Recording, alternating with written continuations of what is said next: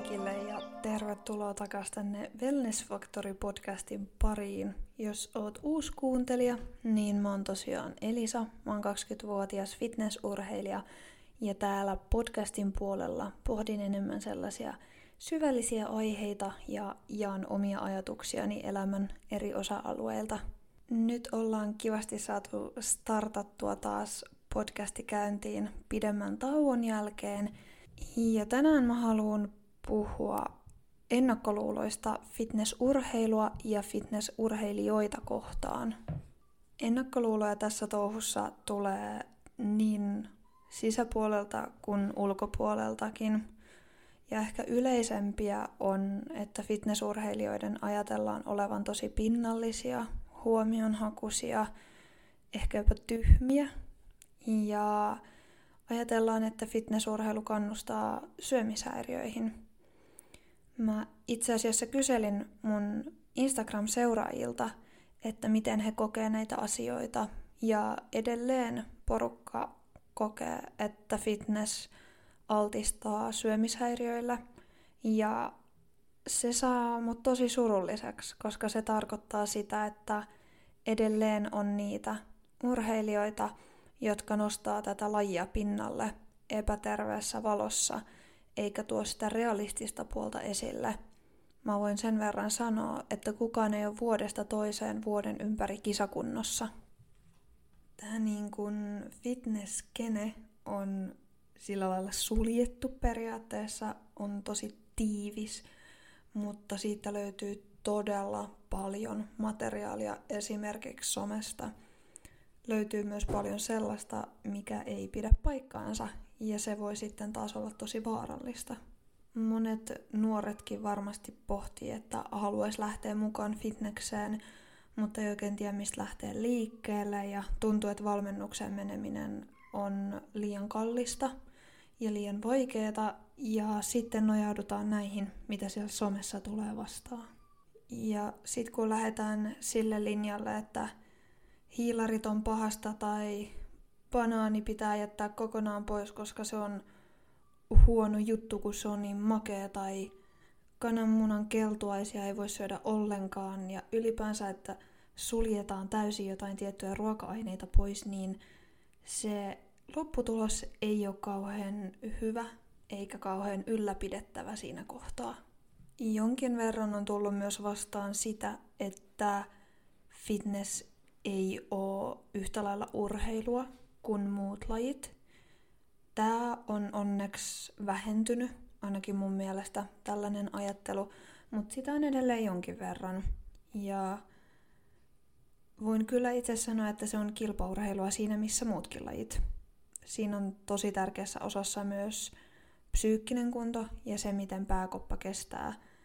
Ja niitä omia rajoja koetellaan ympäri vuoden – Monet ajattelee, että dietti on se kaikista vaikein osuus, mutta siinä kohtaa, kun ollaan niin sanotulla offilla, eikä valmistauduta siinä kisaprepillä siihen kisasuoritukseen, niin sun pitää viikosta toiseen saada itse sinne salille ja joka kerta puskee lähelle sinne omaa parasta suoritusta – ja toki sitten taas puolestaan se dietti on ihan oma asiansa. Se vaatii todella paljon, että sen pystyy viemään loppuun asti. Ja kisakunto itsessään ei ole terve, mutta se on myös hyvä muistaa, että kisakunto on pelkästään kisoja varten. Sitä ylläpidetään todella pieni hetki.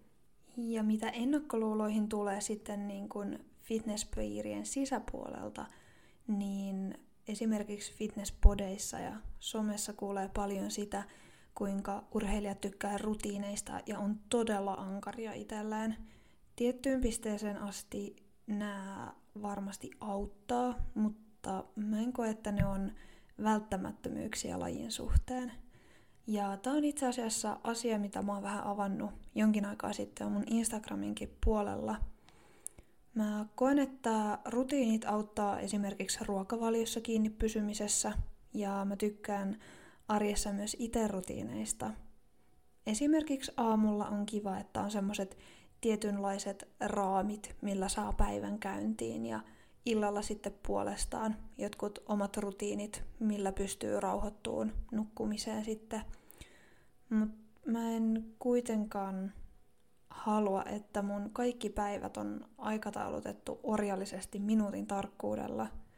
Siinä ei ole mitään pahaa, jos jollain on, mutta ei myöskään siinä ole mitään pahaa, jos näin ei halua toimia. Ja mun mielestä fitneksessäkin on tärkeää nostaa esille sitä toista puolta, että ei meidän jokaisen tarvi olla rutiineja rakastava perfektionisti. Eikä tietenkään saa unohtaa sitten lepoa ja palautumista. Ne on yksi ja tärkeimmistä jutuista ylipäätään elämässä, mutta etenkin urheilussa. Mutta kuitenkin sitä ylisuorittamista ihannoidaan ihan valtavasti. Ja myös moni fitnessurheilija on todella pinnalla, mikä voi vaikeuttaa palautumista niiden ulkopuolelta tulevien odotuksien takia.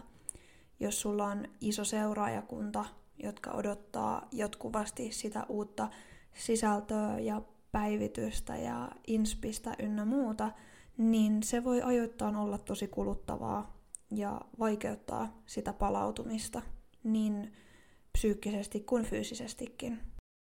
Ja niin kuin mä tuossa jakson alussa sanoinkin, niin fitnessurheilijoita jostain syystä saatetaan pitää myös tyhminä. Se saattaa johtua siitä, että lajissa suuressa osassa on esteettisyys, mutta sitten taas niin on monessa muussakin lajissa. Monille podareille tai fitnessurheilijoille laji ei ole pelkkä harrastus, vaan se kulkee mukana arjen ihan jokaisella osa-alueella – ja siitä tulee varmasti puhuttua paljon, mutta se ei kuitenkaan tarkoita, että olisi pelkästään fitness. Meillä kaikilla on elämässä useampi kuin yksi rooli, ja se, että on intohimoinen jostain, ei tarkoita, että olisi tyhmä. Ja se, että omiin arvoihin ja lajiin kuuluu esteettisyys, ei myöskään tee ihmisestä tyhmää. Yleinen juttu, millä fitnesskisaajia lyödään alaspäin, on myös se, että yritetään mainostaa, kuinka epäterveellinen laji on ja että se kannustaa just syömishäiriöihin. Ja yleensä nämä ajatukset tulee ihmisiltä, joilla ei ole itsellä kokemusta tai tietämystä lajista ja siitä, mitä se todella on. Se on ihan totta, että kisakunto ei ole terveellinen ei millään muotoa. Se on tosiaan nimensä mukaisesti kunto vaan niiden kisojen ajaksi. Ja sitten taas, jos me katsotaan muita lajeja, vaikka sellaisia, missä kisataan painoluokissa, niin ne urheilijat menee ennen kisoja äärimmäisyyksiin pudottaakseen painonsa siihen alempaan luokkaan sen punnituksen ajaksi. Ja se on myös se kisakondis, eikä sekään ole terveellistä – mutta fitneksessä se korostuu todella paljon, koska se on just se rasvaprosentti, joka tarkoituksella pudotetaan mahdollisimman alas. Mutta se on hyvä pitää mielessä, että yleisestikään kilpaurheilu ei ole aina tervettä. On sitten ihan asia erikseen hyvinvointiliikunta. Ja se ei syyttä ole yleinen sanonta, että urheilija ei tervettä päivää näe silloinkin, kun joka paikkaa kolottaa, särkee, ei jaksa eikä fiilistä, niin silloin painetaan läpi ja lähdetään treenaamaan. Tällainen puskeminen myös opettaa tunteen omaa kehonsa äärimmäisen hyvin. Ne omat rajat oppii tunteen, kun niitä vähän koetellaan. Ja mitä fitnesskisaajien lavakuntoon tulee, niin se on fakta, että rasvaprosentti on yleisesti sairaaloisen pieni – mutta sitä ei kuitenkaan saavuteta niin, että oltaisiin vaikka kuukausi ennen kisoja syömättä mitään. Pitkin Suomeakin löytyy osaavia valmentajia ja tiimejä, ketkä tuntee kisaajansa ja osaa opastaa heitä asiantuntevasti dietillä. Näissä tilanteissa molemmat osapuolet tiedostaa, että kyse on dietistä eikä elämäntavasta. Dietit kestää useita kuukausia fitneksessä – ja se on sen takia, että saadaan minimoitua kaikki riskit. Ja se on myös hyvä muistaa, että kisaajilla on suhteellisen paljon lihasmassaa, joten vielä dietin loppuvaiheellakin se energian saanti on yleensä aika kohtuullista. Sitä ei viedä mihinkään ihan hullun pieniin lukemiin. Ja se, että fitnesskisaajia ja muutenkin fitneksessä mukana olevia ihmisiä pidetään usein tosi pinnallisina, koska lajin kuuluu, että poseerataan näiden paljasta pintaa, niin se on hyvä pitää mielessä, että se on tosiaan osa lajia.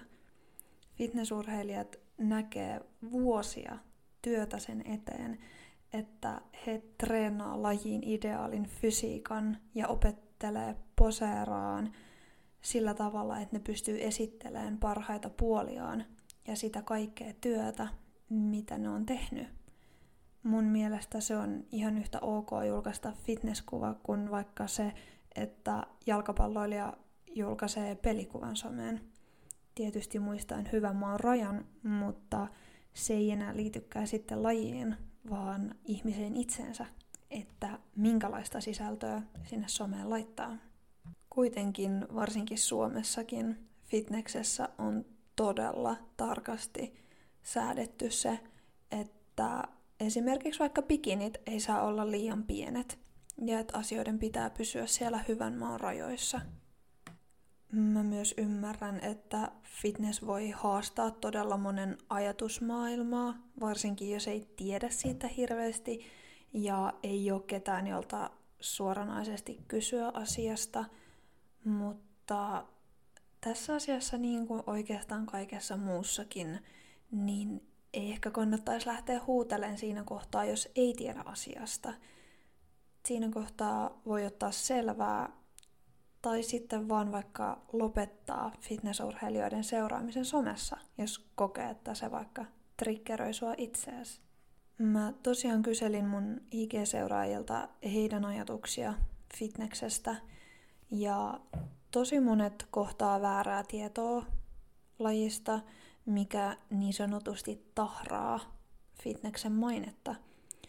On totta, että fitness on rajulaji, ei aina terveellinen, ja siinä arvostellaan fyysistä estetiikkaa, mikä ei ehkä sovi kaikille ja mitä kaikkea ehkä kestä.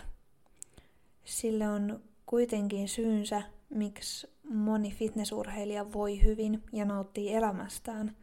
Laji myös kasvaa jatkuvasti ja yhä useammat löytää arvoa fitneksen tuomista opeista. Musta myös jollain tapaa tuntuu, että hyvinvointiin liittyvissä asioissa ihmisillä on kääntynyt ajatus vähän päälaelleen. Se on totta, että itsensä ei tulisi rajoittaa liikaa. Se ei ole hirveän hyvä ja kannattava juttu, jos syntyy vaikka jotain pelkoruokia tai rajoittaa, että tätä tuoteryhmää, ruokaryhmää mä en syö ollenkaan. Toki asia erikseen, jos on vaikka allergia tai joku tällainen terveydellinen syy, mutta sitä pidetään suhteellisen normina. Jos sä meet vaikka töihin ja sun kaveri syö lounaalla vaikka roiskeläpä ja valkosipuli voi patongi ja sitten vetää ne alas Red Bullin avulla, niin ei siitä sanota mitään. Ja jos viikonlopun jälkeen tullaan töihin ja selitetään, kuinka ollaan oltu viikonloppu viihteellä, niin se on ihan normaali. Ja siinäkään ei ole mitään pahaa, mutta mua ihmetyttää se, miksi sitten sitä toista puolta ihmetellään niin hirveästi. Mä oon itse saanut tosi outoja kommentteja siitä, että mulla on aina prepatut ruuat mukana ja siitä, että käy salilla paljon ja treenaa paljon ja ylipäänsä, että priorisoi sen hyvinvoinnin. Ja mun on kauhean vaikea itse ymmärtää sitä, miksi hyvinvoinnin priorisointi tuntuu nykypäivänä oudommalta kuin se, että sitä laiminlyödään. Ylipäänsä mä toivon, että fitneksen ja oikeastaan kaikkien asioiden kanssa, jota nämä jutut koskee, niin päästäisiin siihen, että ei lähettäisi tuomitseen ennen kuin tiedetään koko tarina. Ja se, että jos mietityttää joku, niin sit vaan reilusti kysyttäisi. mä voin sanoa sen verran, että ihmiset, jotka harrastaa fitnessä ja kisaa siinä, niin on niin sisällä siinä elämäntyylissä, että siitä puhuu mielellään, jos sä meet kysymään joltain fitneksestä, että hei, voisitko sä avata mulle tätä vähän, että mulla on vähän tämmöinen negatiivinen kuva sun lajista, onko se ihan totta, mitä mä oon kuullut, niin on aika varma, että sieltä hyvin mielellään toinen osapuoli vastaa ja vastaa asiallisesti. Kuulisin todella mielelläni taas teidän ajatuksia aiheesta ja niin kuin aina, niin mulle voi tulla vaikka Instagramissa pistämään viestiä. DM on auki mulla siellä ja mut löytää nimimerkillä Elisa Tuomensalo. Mutta tässä oli tämän päivän jakso. Kiitos paljon, että olit täällä kuuntelemassa ja ollaan kuulolla sitten taas ensi perjantaina. thank you